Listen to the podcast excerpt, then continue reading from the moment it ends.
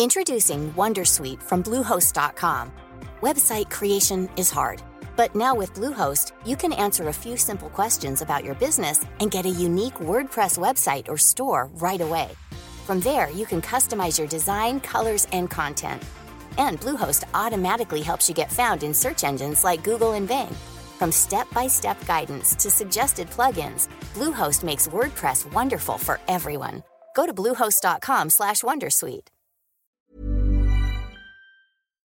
Ahora sí, bienvenidos a la tercera temporada de Mindfax. Esperemos que esta introducción sea la buena. Si no, escuchad el audio anterior del podcast y entenderéis por qué estoy, por qué estoy diciendo a esto.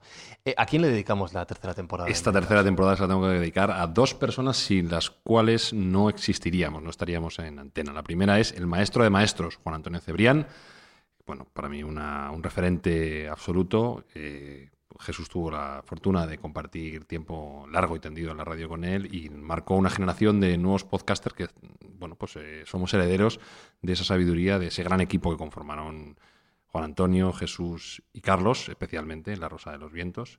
Pero todo lo que hizo fue espectacular, con lo cual, eh, dedicado para él. Y otra gran persona que quiero dedicar, que por desgracia no está entre nosotros, que es Javier Izuzquiza. A esta persona sí tuve la ocasión de conocerla y, bueno, pues eh, gracias a él estamos haciendo lo que estamos haciendo. Ejemplo y, y, bueno, pues un- una bellísima persona que por desgracia pues ya no está entre nosotros. Que estoy pensando yo. Has dicho, si no hubieran existido, no estaríamos. Si no hubiera existido Juan Antonio Cebrián, pues Jesús Callejo hubiera seguido su camino e igual estaría aquí. Haciendo este podcast, Claro, ¿no? por otro camino. Pero si no hubiera existido Javier Izuzquiza, o sea, Tampoco. mi padre, no, a lo mejor tendríais otro presentador y Mindfax sería muchísimo mejor. Ah, eso es probable, Claro. pero no sería este, O sea, sería a lo, otro. A lo mejor, mm, a lo mejor papá mm, no, no se la dedique. No, a lo mejor no se lo merece. A lo mejor no. no, no. Sí, hombre, sí, claro que sí. Bellísima persona, claro que sí. Le tenemos en el recuerdo. Recuerdo para, para los dos a pesar del presentador. Vale, lo siento. Arrancamos la tercera temporada de Mindfax. Buscamos los límites de la ciencia, el futuro de la tecnología, el alcance de la mente humana. Esto es Mindfats. Bienvenidos a Mindfax, donde cada semana, donde cada semana, lo diré bien, es que se me ha olvidado ya cómo se presenta el Somana. Somana me ha gustado, tío. Donde cada semana buscamos los límites de la ciencia, de la tecnología y de cuántas veces se puede introducir un podcast. Hombre, no corrijas. Demasiadas vacaciones. Ya ves, Alberto Espinosa, lo bien que estábamos ahí. Joder, macho, yo en Asturias estaba más bien allí que. Otra vida, otra vida. pues sí. Con wifi, que tenía wifi y todo, y vacas y cabras. ¿Vacas con wifi? Vacas con wifi, y ¿En ca- y serio? cabras con wifi. tío. Ay, esto es el futuro, ya es el futuro. ¿Tú tenías wifi de vacaciones, Jesús Callejo? No, no, no, no. Las vacaciones precisamente para eso, para desconectar. Ajá, vale, vale. Y Sergio Cordero sí tenía wifi. Yo sí, No, yo no lo llevo incorporado no de serie, estar. de verdad que no puedo vivir sin él. Pero tampoco he abusado. Para lo que yo suelo ser, tampoco. ¿Te he has abusado. puesto el chip? Sí, sí, lo tengo, tengo puesto, por 5G? supuesto. Claro, claro, chis, yo lo llevo. Con la vacuna me lo pusieron. Lo que nunca dejamos, de lo que nunca desconectamos, es de la intención de hacer el bien con este programa y ya nos hemos marcado el objetivo para el inicio de la tercera temporada. Bueno, no nos dio tiempo a congratularnos de lo bien que lo hicimos eh, al final de la segunda temporada. Prometimos mil kilos, entregamos 1100, con lo cual, bueno, Ojo. pues al Banco de Alimentos de Cien Pozuelos le vino estupendamente bien y así nos lo hicieron saber, dándonos las gracias a nosotros y a todos nuestros oyentes. Eh, como dicen los americanos, eh, over delivery, o sea, más de lo esperado. Y bueno, pues eh, congratulaciones a todos los oyentes y a todos los miembros de esta mesa porque hicimos una grandísima acción. Y ahora, por supuesto, aquí no nos vamos a parar, vamos a seguir y vamos a seguir progresando y haciendo más. Y nuestro siguiente objetivo es con vistas a las próximas vacaciones, que es donde nos gusta hacer nuestras buenas acciones, entregar a esos niños que no tienen capacidad para tener juguetes, pues una ayuda y que sean lo menos posibles. Pues a esto hemos venido a Mindfax, a tener wifi, a aprender y a ayudar a gente en ese mismo orden. Habla- arrancamos esta tercera temporada esta semana, No corrijas. no corrijo, hablando de la energía nuclear. Introducing Wondersuite from Bluehost.com. Website creation is hard, but now with Bluehost, you can answer a few simple questions about your business and get a unique WordPress website or store right away. From there, you can customize your design, colors, and content. And Bluehost automatically helps you get found in search engines like Google and Bing. From step-by-step guidance to suggested plugins, Bluehost makes WordPress wonderful for everyone. Go to bluehost.com/wondersuite. Queridos Mindfactors, os recuerdo que el viernes 22 de marzo a las 8 de la tarde tenemos una cita, una cita doble, programa doble de Mindfax en vivo en el Palacio de la Prensa de Madrid. Junto con Martín Sierra, y si acaso con Javier Sierra, hablaremos de nuestro viaje hacia el espacio desconocido. Tenéis las entradas a la venta en palaciodelaPrensa.com, palaciodelaPrensa.com y todos los ingresos que consigamos irán destinados a la ONG Médicos Sin Fronteras. Así que si queréis venir, aprender, pasarlo bien y además hacer una buena acción, palaciodelaPrensa.com para venir a ver Mindfax en vivo. Nos vemos.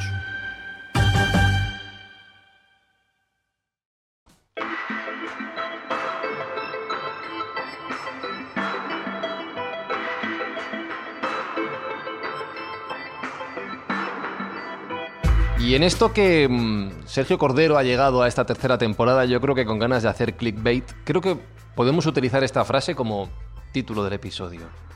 Porque él proclama que toda la energía es nuclear.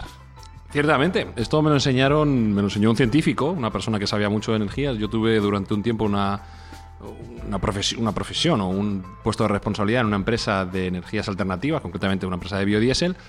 Y uno de los técnicos que llevaba esa empresa, al final vino a reducir que toda la energía, a concretar que toda la energía era nuclear. ¿Por qué? Porque toda la energía provenía del mismo sitio, que es del Sol. No se conoce ninguna energía que nosotros utilicemos que no provenga del Sol.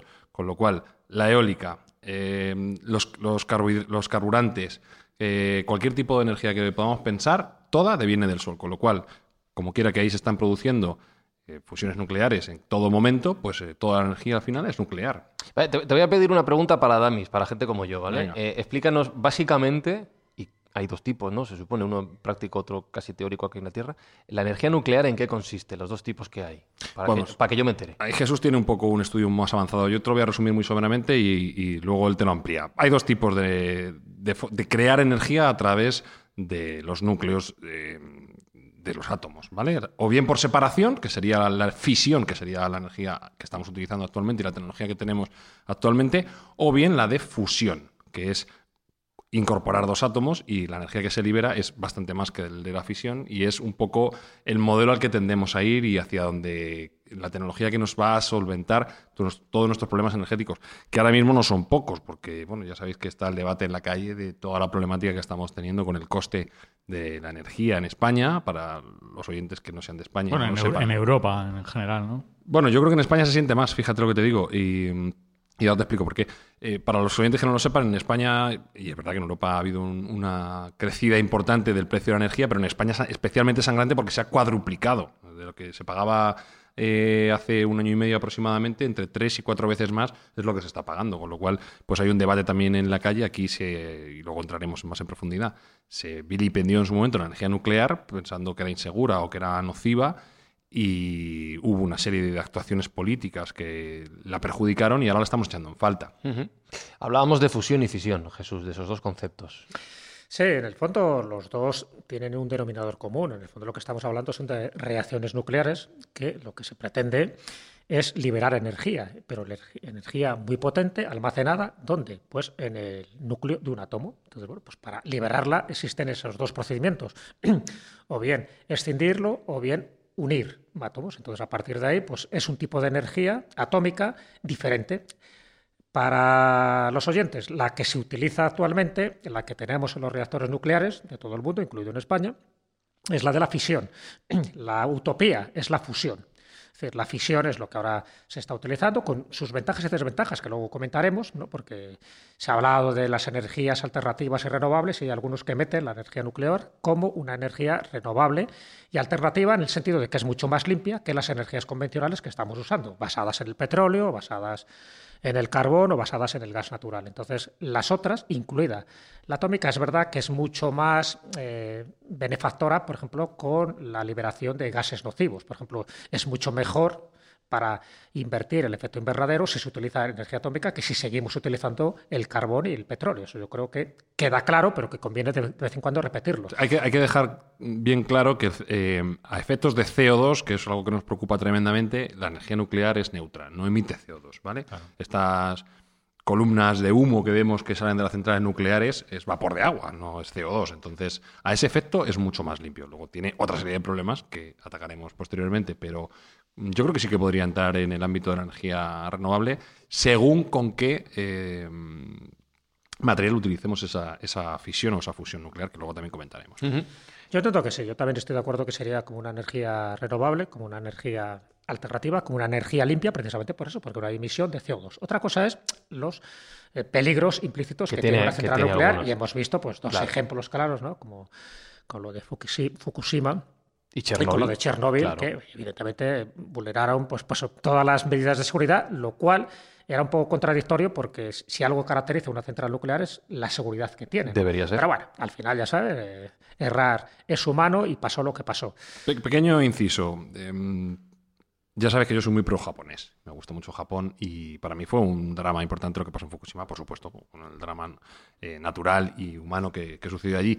Pero hay que decir que em, efectivamente estaba muy mal diseñada, porque esa central nuclear no tenía que haber estado en, una zona sísmica como estaba, ni con las medidas tan eh, laxas que tenía, porque tenía solo unos muros de 8 metros que evidentemente fueron fácilmente barridos por la marea cuando sucedió el terremoto. Pero en descargo, y a mí yo quiero pensar, y me alivia un poco pensar que el diseño de la, planta no fue japonés, fue americano. Ya estamos echando la culpa al que no es japonés. Entonces, ya, decía yo que los japoneses es raro que diseñaran. Si lo hubieran hecho bien. Algo así. Oye, pero antes de meternos en este tema, porque estamos, yo creo, saltando demasiado a los problemas derivados de la utilización de energía nuclear, y este, evidentemente, los posibles desastres es uno de ellos, como decís, eh, a lo mejor deberíamos ir a. ¿Cuándo se empieza a pensar, teorizar, estudiar o poner en práctica eh, el uso de la energía nuclear. Gracias, Fran, por centrarnos, porque a mí es verdad que se me va el pancho. Que es el primer programa de la temporada y estamos, que estamos, un poco dispersos. Venga, Jesús, ¿cuándo se empieza? No, a ver, bueno, por desgracia, el primer uso que se le intenta dar a la energía nuclear es un, uso bélico. ¿Ah, Acordaros del proyecto Manhattan. Y esto nos va a llevar a el por qué del tipo nuclear que utilizamos ahora o por qué el, material nuclear que utilizamos como combustible. Claro, de hecho muchas veces cuando se habla de energía atómica o energía nuclear, casi siempre lo asociamos a la parte bélica. Ah, claro, las dos bombas ¿no? que explotaron en la Segunda Guerra Mundial, entonces fíjate qué pernicioso, qué malo. Bueno, mucha gente sabe que también tiene una implicación de, energía eléctrica a través de las centrales nucleares, pero también hay una aplicación en medicina que luego si queréis comentamos. Pero bueno, desde un punto de vista histórico y ya científico, pues es el proyecto Manhattan, donde están implicados multitud de, científicos, eh, tanto estadounidenses como también alemanes, ¿no? entre ellos Oppenheimer, incluso Einstein se retiró ¿no? porque vio que, aquello era una locura y que se estaba utilizando una energía que al fin y al cabo está en la naturaleza, porque estamos hablando de átomos, pero para fines perversos. Y Fermi, no te olvides de Fermi, que y de Fermi, claro, de la paradoja Enrico Fermi, pero, pero Enrique Fermi sería como un antecedente como tal, ¿no? es decir, los que al final llevan a cabo el proyecto pues es gente que, incluso en sus memorias luego reconocieron un poco el error que se había cometido, ¿no? Pero bueno, también por intereses de Estado, etcétera, etcétera. Bueno, la pregunta es, y la parte un poco que a mí me toca, es decir, ahí es cuando realmente empieza eh, la, la utilización de la energía nuclear? Efectivamente sí, así lo dicen todos los manuales. Si nos vamos muy atrás... Aquí viene el pero, pero... Claro, sí, pero atrás ya sabes que me gusta pues, hablar de los mitos, de las leyendas, y es cierto que cuando te vas atrás en el tiempo hay acontecimientos por una parte bíblicos y por otra parte mitológicos, donde algunos investigadores pues piensan que por las reacciones y las consecuencias que tuvo aquello, pudo haberse liberado un tipo de energía que evidentemente correspondería mucho con nuestra energía atómica o nuclear. Dos ejemplos, uno muy conocido, en la parte del Génesis, en el capítulo 18, con lo de la destrucción de Sodoma y Gomorra. Es que básicamente ve le dice a Abraham, oye, mira, vete a, vete a Sodoma y Gomorra, que ahí además tienes a tu sobrino, que es Lot, y advierte de que les va a llegar una desgracia, es decir, que va a haber, se va a arrasar esas ciudades con azufre y fuego, como así dice textualmente la Biblia.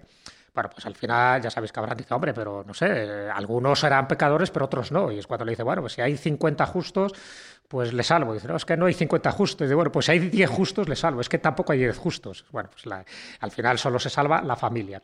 Bueno, ¿qué ocurre?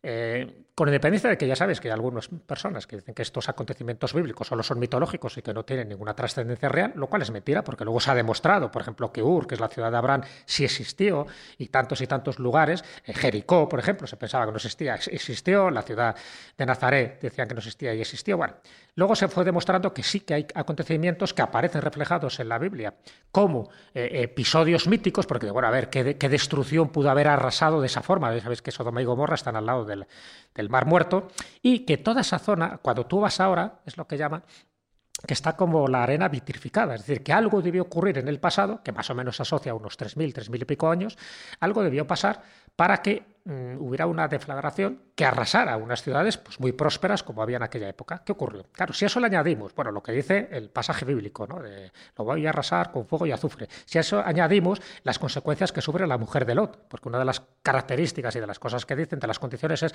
no mires para atrás. Bueno, ella mira para atrás por esa curiosidad y se queda petrificada como una columna de sal. Pero es que las salinas de allí son muy habituales, pero la sal, dicen que la composición química que tiene es muy distinta a la que tiene en otros lugares, como si hubiera habido una radiación muy potente. Bueno, pues algunos consideran que lo que pasó allí fue una, explosión atómica, lo cual, claro, pues esto eh, evidentemente no hay forma de comprobarlo, pero que se basan en este tipo de indicios. No es el único caso, si nos vamos también a la mitología hindú nos vamos al Mahabharata, alguna vez hemos comentado los vimanas, que serían esas naves de los dioses ¿no? que se sobrevolaban, pero es que los dioses no solo sobrevolaban por ahí en cuestiones pacíficas, sino que también tuvieron guerras entre ellos. Y muchas de las consecuencias que se cuentan en este poema épico del Mahabharata parecen corresponder por las armas que utilizaban a explosiones atómicas, precisamente por la devastación que hacían del, del terreno por las miles de miles de muertes que había de forma instantánea, de cómo se desgajaba la carne de los huesos, etcétera, etcétera. Bueno, pues ahí tenemos dos elementos que los podemos interpretar solo desde un punto de vista legendario y mítico, sin más trascendencia, o aquellos que sí quieren ver como un trasfondo donde antiguamente, bueno, pues estos dioses, porque de fondo ya ve y los dioses del Mahabharata serían dioses, sí tenían la capacidad, la potencia, el arma para poder destruir determinadas poblaciones. Si fuera así, evidentemente, pues habría que dar un vuelco ¿no? a todo lo que sabemos de la energía nuclear, pero también es verdad que todos estos acontecimientos estamos hablando de 3.000, 4.000 años atrás, es decir, que desde ese momento ya nadie parece que utilizó la energía nuclear porque se vieron que era perniciosa, igual que pasó un poco también con, con las bombas de la Segunda Guerra Mundial. Al final se dieron cuenta de que utilizar esto nos estamos autodestruyendo nosotros. Pero todo el mundo sí empezó a, tener, a utilizar la energía nuclear y a tener sus bombas atómicas porque era la forma de disuadir que otro Estado atacara a, su vecino. Bueno, al final tenemos bombas atómicas, como bien sabéis, para destruir no solo este planeta, sino todo el sistema solar, pero es una especie de ten conten, de, de contención, de yo no te tiro la bomba si tú no me la tiras a mí.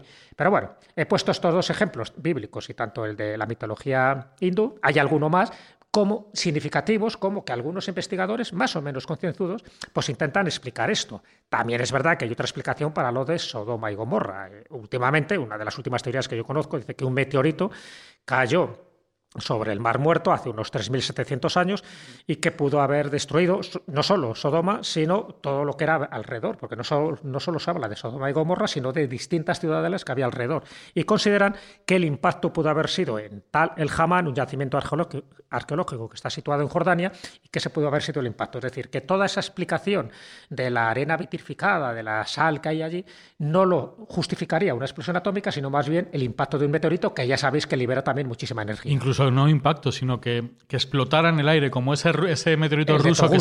no el de Tunguska, sino ese reciente que se grabó en vídeos, que no ah, recuerdo el año, que se vio cómo estallaba y rompió, la onda expansiva rompió un montón de cristales de edificios y se notó.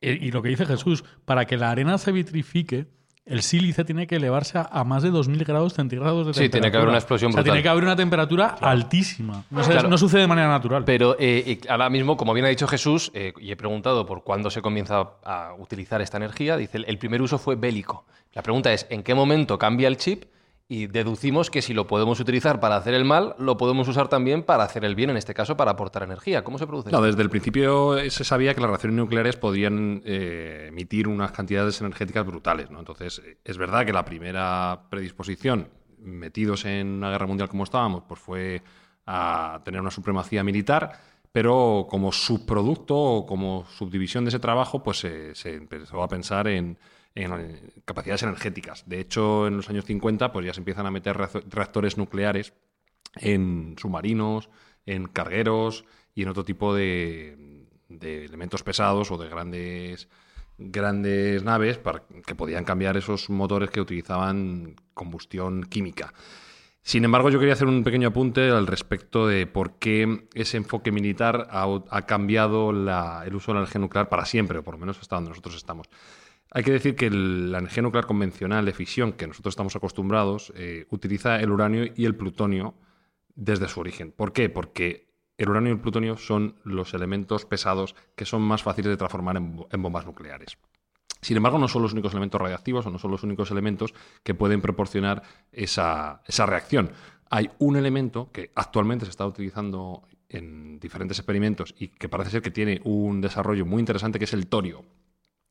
El torio es un elemento que también puede producir este tipo de reacciones radiactivas, pero eh, que no puede tener una desviación armamentística, es decir, no se puede utilizar para hacer bombas lo cual ya descarta su utilidad, pongámonos en los años de la Guerra Fría, en, mitad de la antes de la Guerra Fría, en la propia Segunda Guerra Mundial, bueno, pues si tienes dos elementos, uno que puede utilizarse para hacer bombas y otro que no, pues se puede entender por qué se utilizó, por qué se tendió más a utilizar el, uranio y el plutonio.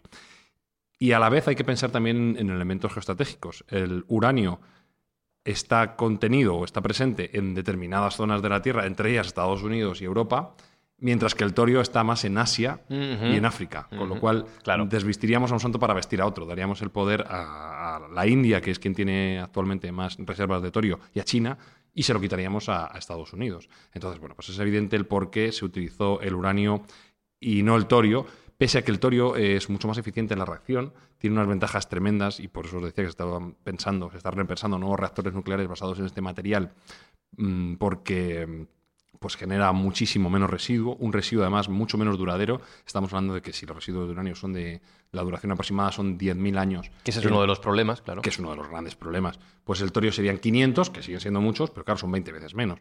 Eh, tiene una capacidad energética 35 veces mayor, es decir, hace falta 35 menos veces ese pellet para iniciar la reacción nuclear que, al respecto al uranio y el plutonio y bueno, pues eh, se puede reutilizar el residuo, tiene menos em, permisividad, tiene menos peligrosidad a la hora de la manipulación. Es decir, las ventajas son infinitas, pero claro, no, no se pueden hacer bombas con él.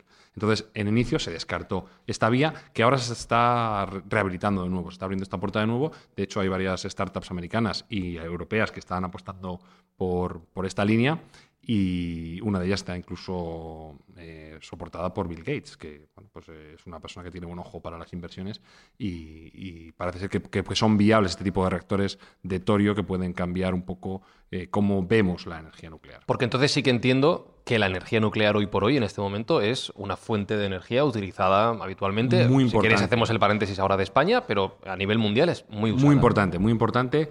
Es verdad que es una energía que deviene de la guerra y entonces, bueno, pues eh, sus usos han sido en según qué sitios políticamente incorrectos, ¿no? Porque la tecnología principalmente es una tecnología americana. ¿Vale? Aunque los rusos también la desarrollaron posteriormente, pero principalmente es americana. Y los americanos eh, la exportaron con un programa que se llamaba Átomos para la Paz, que lo propuso Eisenhower, eh, a sus aliados, por así decirlo. Si estáis dentro del entorno americano, pues tendréis acceso a esta tecnología nuclear para crear vuestros propios reactores siempre bajo la premisa de que la venta de la tecnología tiene que ser americana, es decir, yo te vendo, te vendo la tecnología y tú pones el cemento, o sea, lo hacemos a medias, por así decirlo, yo me quedo con la patente, la propiedad intelectual y el, dinero interesante, por así decirlo, y tú haces el trabajo sucio. Yo te lo dejo, te lo alquilo de alguna manera. Digamos que te lo, licencio. Te, licencio la tecnología, tú nunca vas a ser capaz, si no estoy yo, de hacerlo por ti mismo. Eh, pero te dejo poner el cemento, coño, no, tampoco te voy a estrangular. Y así, pues hicieron en, todo el mundo aliado, que no estaba dentro de la órbita comunista, pues hicieron una gran cantidad de reactores nucleares que funcionaron francamente bien. Es decir, que son máquinas muy complejas, muy potentes y que dan un rendimiento energético brutal, como hemos dicho, con CO2 cero. Tiene el inconveniente podemos entrar luego más en profundidad, de que tiene un coste muy elevado, de que tiene esos residuos, de que tiene esa problemática y que, bueno, pues eh, los accidentes que hay son muy escandalosos. Claro. No hay tantos, pero los que hay son muy, muy escandalosos. Aunque luego entraremos en si de verdad ese escándalo va correlacionado con una peligrosidad para el entorno humano. ¿no? Pero realmente nunca ha estallado un reactor, o sea, como tal. Chernobyl no estalla el reactor, Fukushima no estalla el reactor. Sí, nunca ha llegado a ese punto. Si hubiera llegado a ese punto, sí que hubiera sido un desastre absoluto. El caso más peligroso y el más conocido es el de Chernóbil, que fue, estuvo, creo que estuvo a punto, a punto, a punto de, ser un drama a nivel europeo. pero liberó, liberó muchísima radiación y entonces hizo que todo lo, que había alrededor pues quedara contaminado. Plantas, animales y seres humanos. Claro, ¿qué, puede ocurrir? Ya la pregunta seguro que muchos oyentes se la, se la están haciendo. ¿Qué puede ocurrir si estalla un reactor nuclear? Bueno, pues eh, eh, emitiría a la atmósfera una serie de productos químicos que son absolutamente nocivos para el ser humano. El cáncer de tiroides sería instantáneo para toda la población que respirase esas emisiones y sería un desastre sin precedentes. Claro, esto lo hilo con el hecho, hemos dicho del ejemplo de España. En España hemos tenido, bueno, no se están desmantelando centrales nucleares. Sí pero básicamente no se utiliza la energía nuclear, aunque la compramos a no, Francia. No, sí se utiliza, sí se utiliza. Se utiliza más de lo que pensamos. Ahora, ahora entraremos. En pero, pero tiene muy mala fama, eso iba. Tiene muy mala fama. Ahora, y, no se quiere. Podemos entrar un poco más adelante en el caso de España, que es un caso curioso, porque eh, ahora veremos que España fue un actor interesante o importante dentro del ámbito nuclear. Pero respecto a estas problemáticas que ha habido y este, este, esta alarma que se crea en cuanto a la problemática nuclear, en el caso de Chernóbil es evidente y bueno, pues es un, problema de diseño claramente y de, hacer las cosas mal. De cómo no se deben hacer. Los rusos hicieron un reactor con una seguridad deficiente, con unos protocolos que no cumplían los más mínimos estándares y, bueno, pues estuvo a punto de, rozar el desastre. Yo creo que a nivel de mortandad como tal, no tengo los datos delante, eh, pero no fue tan, tan, tan horrible como se podría prever, ¿no? Porque en principio sí que se tenía una alarma social elevadísima y, quizá no fue, no fue tan malo. De hecho, leí hace poco también que había gente que había vuelto ya a la zona. O sea, que estaban antiguos habitantes, eh, les daba un poco igual, ya a lo mejor de 70, 80 años ya les daba igual la, lo que pudiera pasarles y, allí volvieron a su casa y no tienen ningún problema. Incluso hay un turismo morboso que llaman, ¿no?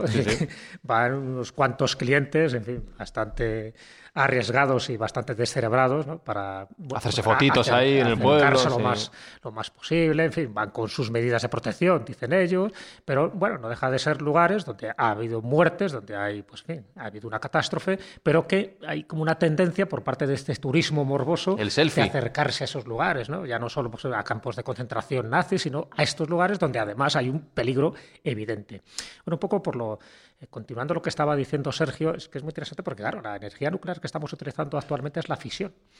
Y la fisión tiene esas características, tiene sus ventajas, desventajas, pero por eso lo que se busca con el tiempo es la fusión, la fusión del núcleo, porque en principio sería todavía más seguro. ¿Por qué?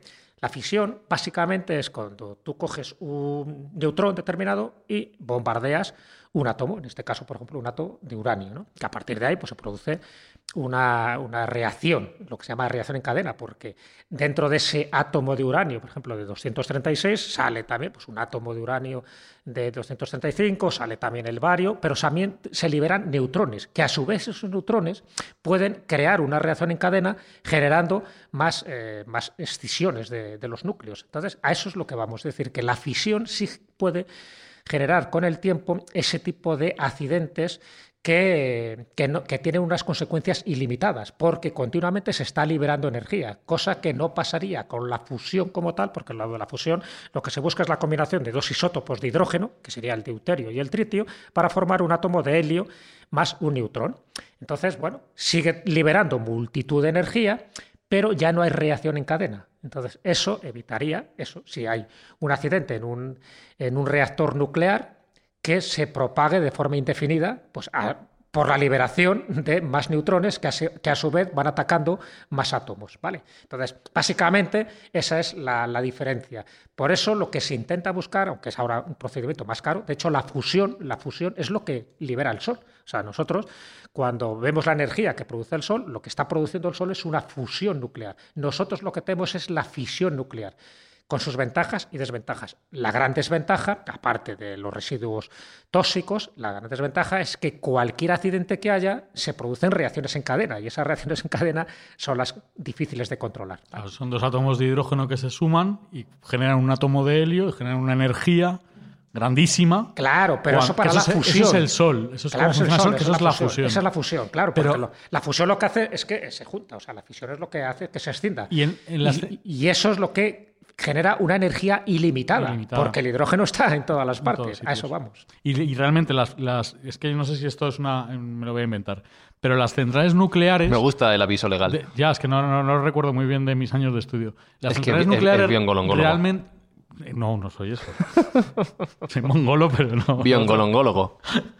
Las, las, centrales nucleares realmente lo que hacen es eh, esas barras de combustible, el, el, uranio o, plutonio, lo que hacen es calentar agua muy caliente y... Si no son teteras gigantes. Y mueven una turbina. O sea, eso es lo que la gente... Realmente, es vapor de agua. Claro, realmente la gente, cuando tú estás viendo em, eh, una central nuclear o se explica lo que es la energía nuclear, se piensa que es realmente esa energía que se libera. No, no. Lo que hacen es calentar unas barras muy, muy, muy, muy calientes la sumergen en agua y ese agua entra, se, transforma en vapor y mueve una turbina.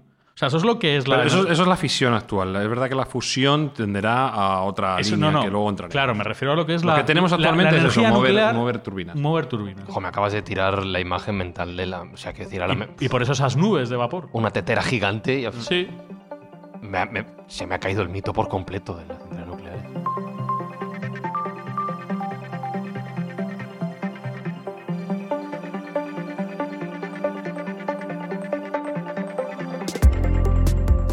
Vale, entonces tenemos la tetera gigante echando humo ahí. Y eso hace que tengamos las bombillas la encendidas. La heliópila. Mm. Bien, ahí de, vapor, bien ahí de... de Alejandría. Visitad la máquina del tiempo, nuestro programa especial de Mindfax. Eh, aparte de encender nuestras bombillas, la energía nuclear, ¿para qué se quiere utilizar? Porque has dicho antes que va a haber nuevas aplicaciones, que hay más cosas aparte de lo que ya en teoría conocemos. Bueno, vamos a ver. El primer uso y el más necesario que, necesitamos de la energía nuclear es que nos aporte eh, el déficit energético, que nos acorte el déficit energético que nosotros tenemos, que es importante. Al final, yo creo que la evolución de la humanidad va a ir de la mano eh, de su capacidad energética. Y ahí está la escala Kardashev también, que así lo enuncia, ¿no? Cuanto más capacidad energética tengamos nosotros, mejor nos irá como especie y mejor nos irá como civilización.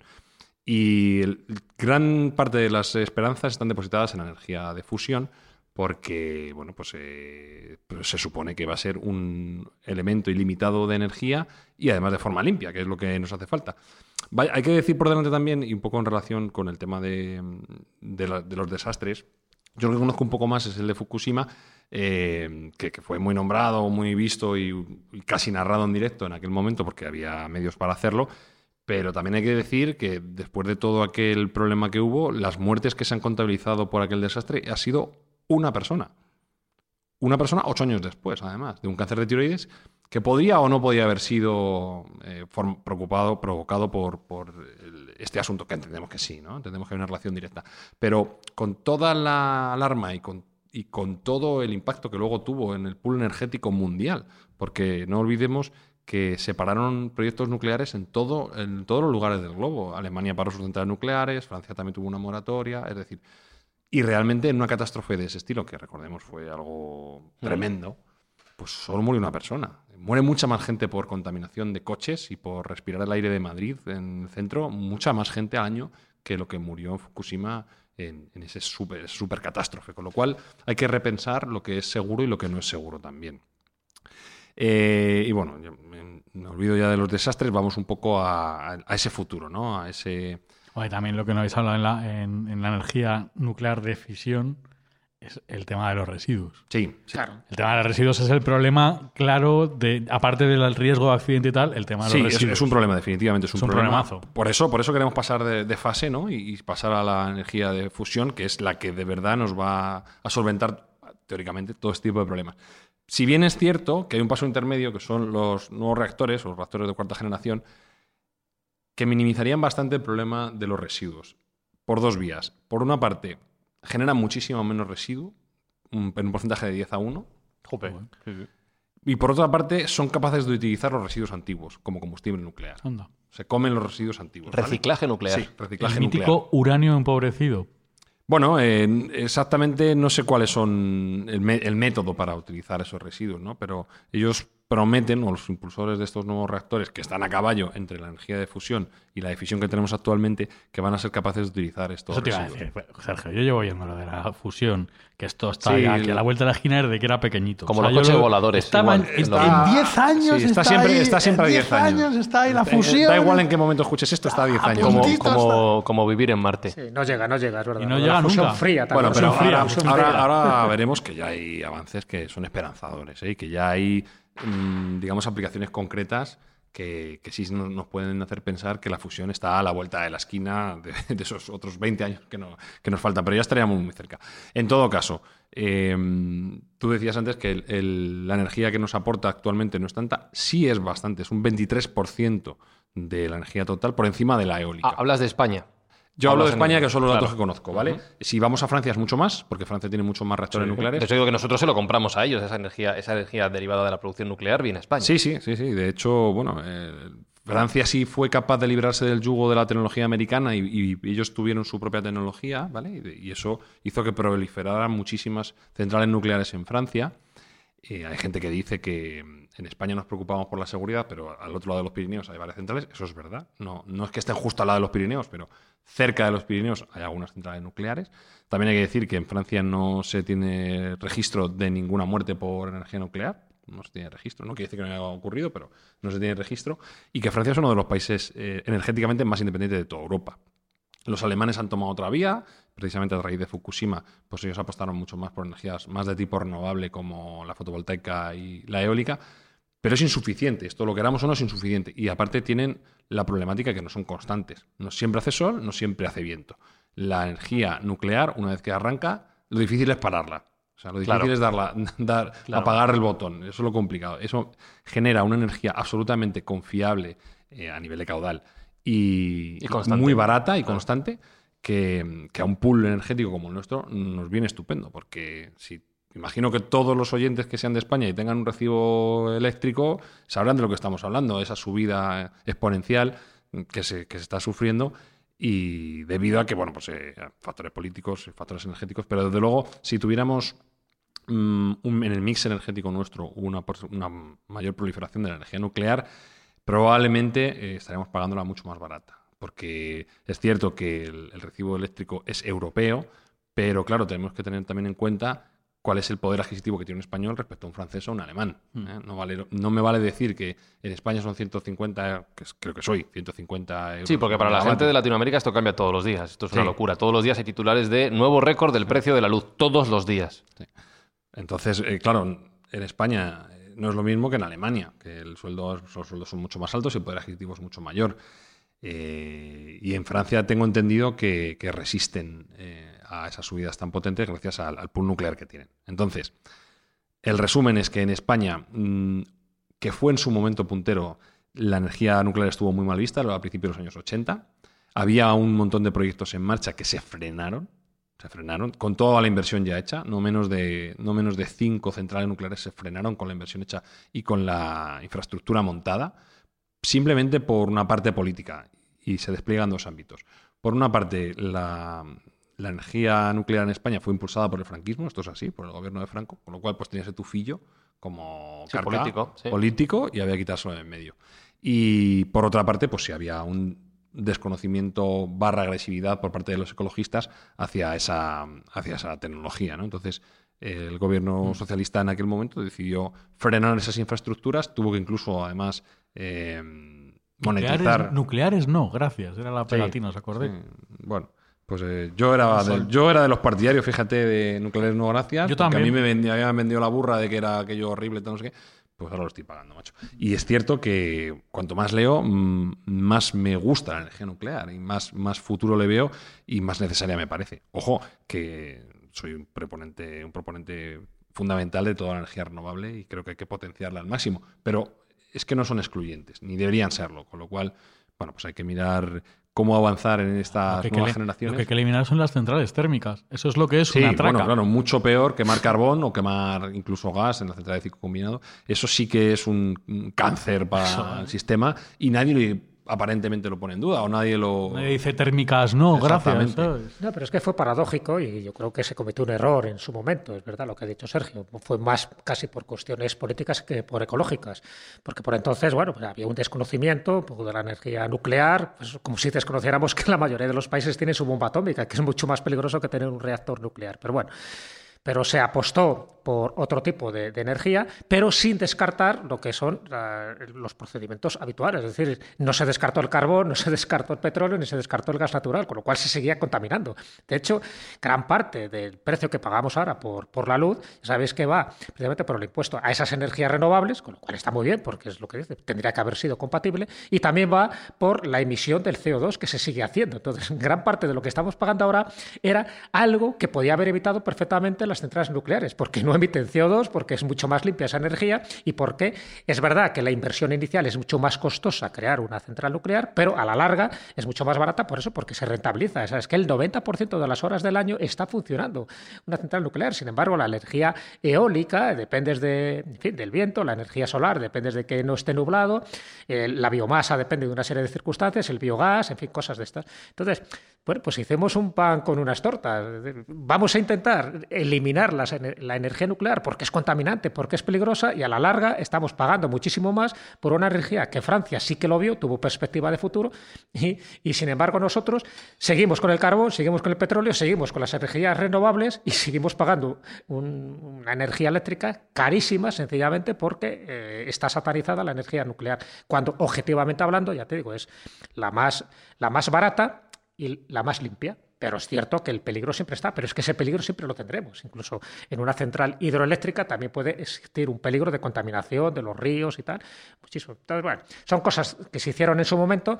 Ya digo que ahora mismo estamos pagando. Tú coges la factura de la luz y verás que gran parte de esos impuestos van a las energías renovables, porque en fin, hay que financiarlas, y luego va a la, a la emisión de CO2 que se sigue produciendo. Entonces, bueno, como eso no se puede evitar, pues, pues seguimos pagando como unos partidos. Y por eso ni el gobierno puede hacer nada, ni las empresas eléctricas dicen que puede hacer nada porque esto es una eh, normativa que ya está instaurada a nivel europeo. Pero sin embargo, Francia y los que tienen la energía nuclear se frotan las manos como diciendo, ah, lo hubierais hecho en su tiempo.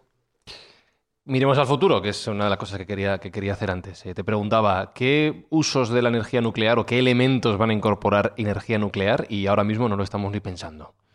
Bueno, básicamente el, punto de ruptura va a ser cuando seamos capaces de utilizar la energía de fusión. ¿vale? La energía de fusión lo que promete es energía limitada, con un combustible limitado, que es el hidrógeno, que hay en todos los sitios, y de forma completamente limpia. ¿vale? Esto nos va a dar eh, un potencial tremendo. Desde llegar a las estrellas, porque ya la energía no será un problema, hasta mm, poder crear materia, poder ser jugar, jugar a ser dioses. Porque recordemos que la energía es una, la otra cara de la materia y la materia es otra cara de la energía. Con lo cual, si tenemos energía ilimitada, podemos tener materia ilimitada, la que queramos. Podemos jugar a ser alquimistas y dioses.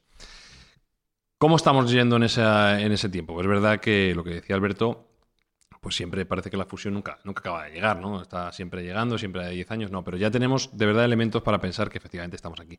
Principalmente hay eh, tres jugadores, tres jugadores mm, apoyados por tres equipos, mejor que tres jugadores, ¿vale? Que serían eh, los chinos, eh, europeos, a la vez que americanos, y coreanos. También los coreanos son, son unos jugadores bastante potentes. Corea del Sur. Corea del Sur, Corea del sí, Corea del Norte creo que no, está, La Corea mala, como decían por ahí, ¿no? Sí. la Corea mala. Eh, bueno, Corea, eh, por, desgracia para los coreanos del norte, pues solo es una potencia tecnológica la del sur. La del norte igual en, la parte, igual en la parte de misiles atómicos igual sí que son buenos, pero lo que, lo que se respecta a generación de energía, lo que sabemos es acerca de Corea del Sur. Y en Corea del Sur se han realizado unos experimentos muy importantes eh, a nivel de fusión, y tanto es así que se ha conseguido tener la reacción de mm, contención de plasma a más de 100 millones de grados centígrados durante 20 segundos. Que esto puede parecer poco, pero ya es un paso adelante muy interesante. Sin embargo, son noticias que se van quedando atrás y los chinos, con un tipo de reactor nuclear que se llama FAST, eh, han conseguido ya tener más de 100 segundos eh, este tipo de reacción. ¿Cuánto necesitaremos para que pueda generar más energía de la que se le alimenta, que es lo que estamos buscando? Bueno, pues el tiempo que parece que se estima para que esa reacción pueda ser positiva en cuanto a, balance energético serían 17 minutos. Vale. Estamos un poco lejos todavía. Es un filete, pero rico, rico, vamos. Estamos un poco lejos todavía, pero se, se tiene fe y parece ser que esta vez es la buena que en los próximos 10 años, en concreto cuando entre en funcionamiento el reactor ITER, que es, eh, digamos, la apuesta europea junto con otros países, es más multinacional, en el año 2025, que se espera que, esté en funcionamiento, para aquel momento sí tengamos ya una reacción de fusión nuclear de balance positivo. O sea, 2025, dentro de cuatro años, es el gran objetivo. Probablemente se prolongue a 2030, 2035, pero yo creo ya no mucho más allá. ¿Y Rusia no juega esto? ¿Rusia no...? Que haya conocimiento público, Rusia no tiene este tipo de experimentos de fusión nuclear. Eh, sí, tiene fisión nuclear. De hecho, hace poco ha sido noticia que han eh, hecho una central de, de, fisión flotante cerca de mm, Kamchatka. Y bueno, pues como una especie de barco gigante que lo llevan allí flotando y tienen ya la energía para, toda la ciudad. Pero a, a efectos que se conozca, claro, porque sabes que también hay mucho secretismo en este ámbito, eh, no, son unos jugadores puros en, la parte de... ¿Y tu adoradísimo Japón tampoco juega la...? Sí, está dentro del, equipo ITER. Ah, está dentro del equipo ITER, sí, sí. Bueno, los japoneses de todos modos también tienen una cosa, con el golpetazo que se llevaron con Fukushima tuvieron que desbaratar un poco su expectativa. Claro. De hecho, yo recuerdo que en esa época fui a Japón, al año así más o menos, y la primera vez que vi Tokio apagado, nunca había visto Tokio apagado, y era, era llamativo. Y además tenías un montón de recomendaciones de, por favor, utilizar energía justa, tal, porque tuvieron que desenchufar por ese miedo las energías, las centrales nucleares, que yo creo que en Japón aporta más del 50% de la energía, porque ellos son pobres energéticamente, no tienen nada. A 10 años vista, ¿eh? 10 años, bueno, 10 años es el objetivo, yo creo que optimista, porque es verdad que es una tecnología esta que, se nos está resistiendo. Desde pequeñito lo llevo Sí, que se, nos está resistiendo. O que vayamos a la Luna, consigamos ya el helio 3 por fin y ya sabes que es energía ilimitada, infinita para siempre y, ahí ya está. Y fuera energía nuclear y fuera energías alternativas. O sea que hay muchas posibilidades. Si el gran error es que todavía seguimos manteniendo las energías contaminantes. Ese es el gran error. Claro que hay que apostar por las energías alternativas, claro que hay que apostar por la luz solar, que además también es infinita y por el viento y por la biomasa y por el biogás y por la energía hidroeléctrica. Claro, hay que apostar. Pero, pero descarta lo que realmente está fastidiando el planeta y lo que está fastidiando el planeta sabemos lo que genera emisión del CO2. Entonces, ¿de qué nos está sirviendo todo esto? Entonces, pues digo que muchas veces son debates más bien espurios y más bien dialécticos y casi casi pues sin aportar gran cosa porque, mm, vale, podemos tener muchísimos mm, molinos de viento eólicos por España, que además ya están cambiando el paisaje, ¿no? Junto con el toro de Osborne. Pero, evidentemente, eso no va a suministrar de energía eléctrica a, todo, a toda España ni a todo el planeta. Entonces, sí que es verdad, y aquí entramos en esa parte de Mindfast que hemos tocado en otros programas, donde en otros planetas, en concreto la Luna, sí que hay eh, productos o esencias o elementos, como el helio 3, que nos pueden eh, dar un vuelco total a nuestro concepto de la energía. Limpia, renovable y infinita. Oye, una última cosa ahora que hablas de, ir a la Luna. ¿Qué es el coche nuclear? Pues me imagino una cosa loquísima que no se necesita ir a. bueno, tú que, mm, cualquier parte estábamos comentando entre bambalinas que estabas valorando la posibilidad de un coche eléctrico, ya sabes que uno de los problemas que. Uno de nuestros sueños, eh, Yes We Cast es un Tesla. Rotulado con nuestro logo. El Tesla de empresa. Lo tendrá que mandar el patrón, que joder, con toda la publicidad que le dais. Melón, melón. Bueno, pues el problema que tienen los Teslas y, muchos otros coches eléctricos es que tienen unas autonomías limitadas, entre 400 y 500 kilómetros, en el mejor de los casos. Pero, ¿qué te parecería si te dijese que hay hubo en los años 50 y 60 un proyecto de coche eléctrico que tenía la fastuosa capacidad de 8.000 kilómetros de autonomía.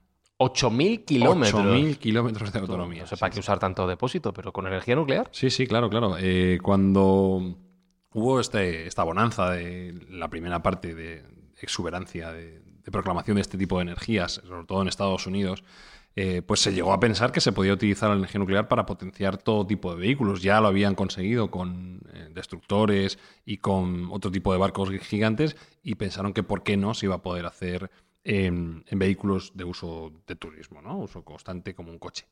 Y tanto es así que hubo un prototipo que se llegó, se llevó a hacer a escala, no se llevó a hacer a, escala total, pero el llamado Ford Nucleón.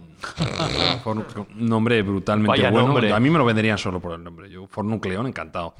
Con una imagen muy James Bondiana, muy, muy, muy chulo, con, muy aerodinámico, y que estaba potenciado por el mismo tipo de reactores nucleares que potencian eh, las sondas espaciales que hemos comentado alguna vez, la Voyager, la Cassini, incluso la Mars Rover. ¿no? son unos tipos de reactores nucleares que no necesitan refrigeración, no es un reactor nuclear a escala pequeñita, como nosotros lo, pensaríamos. La tetera no. Estos se llaman RTG, eh, que sería en inglés Radioisotope Thermoelectric Generator, generador termoeléctrico de radioisotopos y que, bueno, pues en principio parecía que funcionaba perfectamente para, para, vehículos pequeños, eran muy compactos y era una solución elegante y sencilla, pero tenía el problema de que no era capaz de otorgar eh, una potencia muy elevada. Es decir, para automóviles pues, se podría quedar corto porque solo llegaría un, motor como el de la Voyager, un, un sistema, un dispositivo como el que monta la, Voyager, solo equivaldría a unos 10 caballos. Mm, con eso no vamos a ningún lado, nada, nada. Para un scooter ah, igual, pero, para, un coche no. Para un coche no. Sin embargo, los de Ford, bueno, pues tuvieron esa visión y esos prototipos en mente y de hecho llegaron a, plantearlos. Luego enseñaré fotos porque son bastante curiosos. Y se daba por hecho de que los coches iban a ser nucleares. Digo el Ford porque este fue el más avanzado, pero existieron al menos hasta 10 tipos de propuestas de diferentes empresas, algunas americanas y otras eh, europeas como Simca, que vosotros, no, sé tú, Fran, tú, Simca Mil. de la canción, pero, tú no has visto uno en tu vida. ¿eh? Jamás.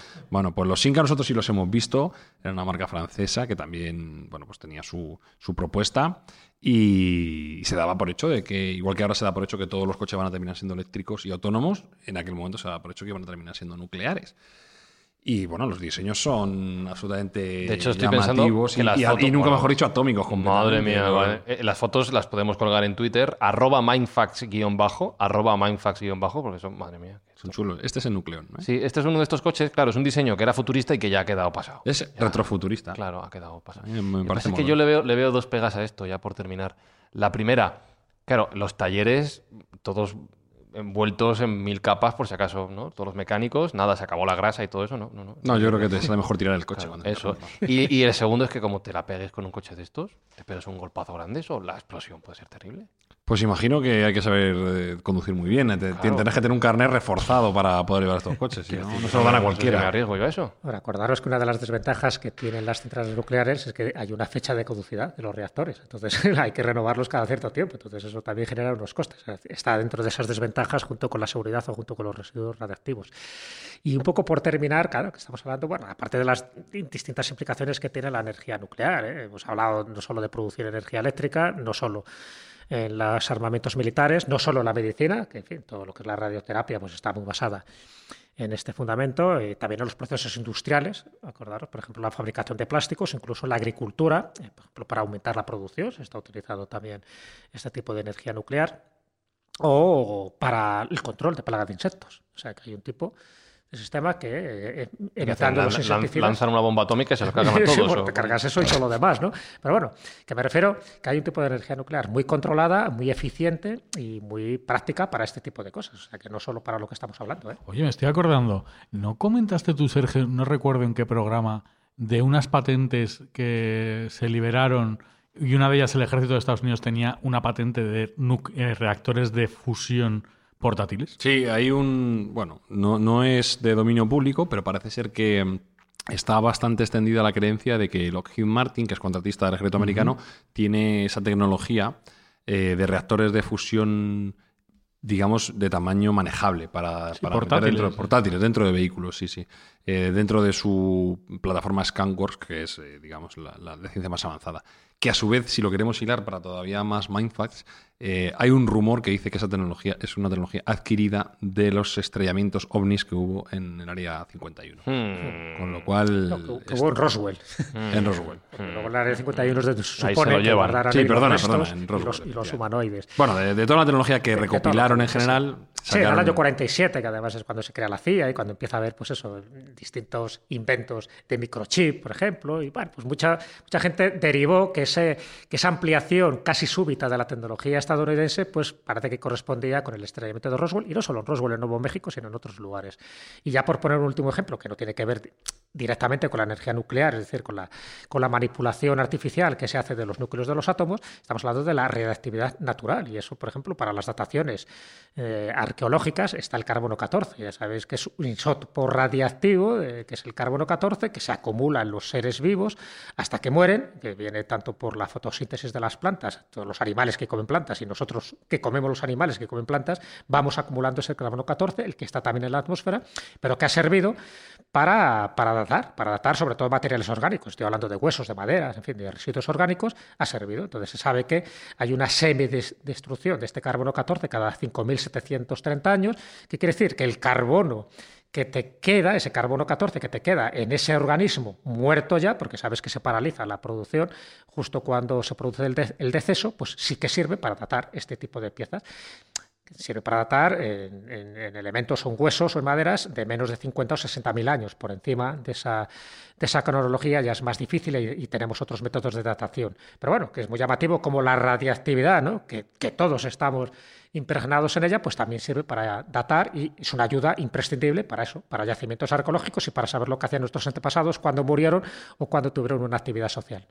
Que estoy pensando que no sé si es mejor que compremos un Tesla, el Ford Neutron, Nucleón. Nucleón, perdón. Me gusta más Neutron.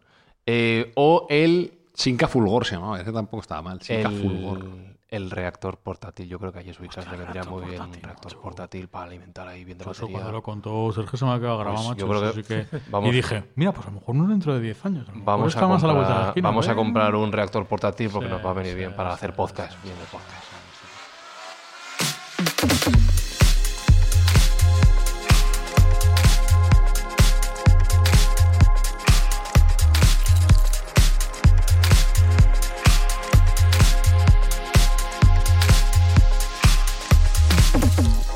Además tú tienes un reactor portátil y es eso es como una power bank gigante. Te echa- el, el ordenador enchufado, el móvil se te acaba la batería. en una película que se llama al Futuro. Lo que pasa es que no la has visto. No la he visto, no he Para minear Bitcoin. También. Sí, ah, pues mira, para rico también. Un enchufado todo ahí, ¿Tiene USB-C el reactor A tope, portátil? va a bueno, tope de está puertos. está bien.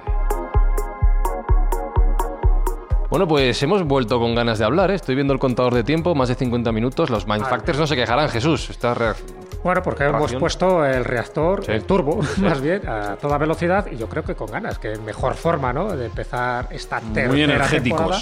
Pues eso, con la energía alta.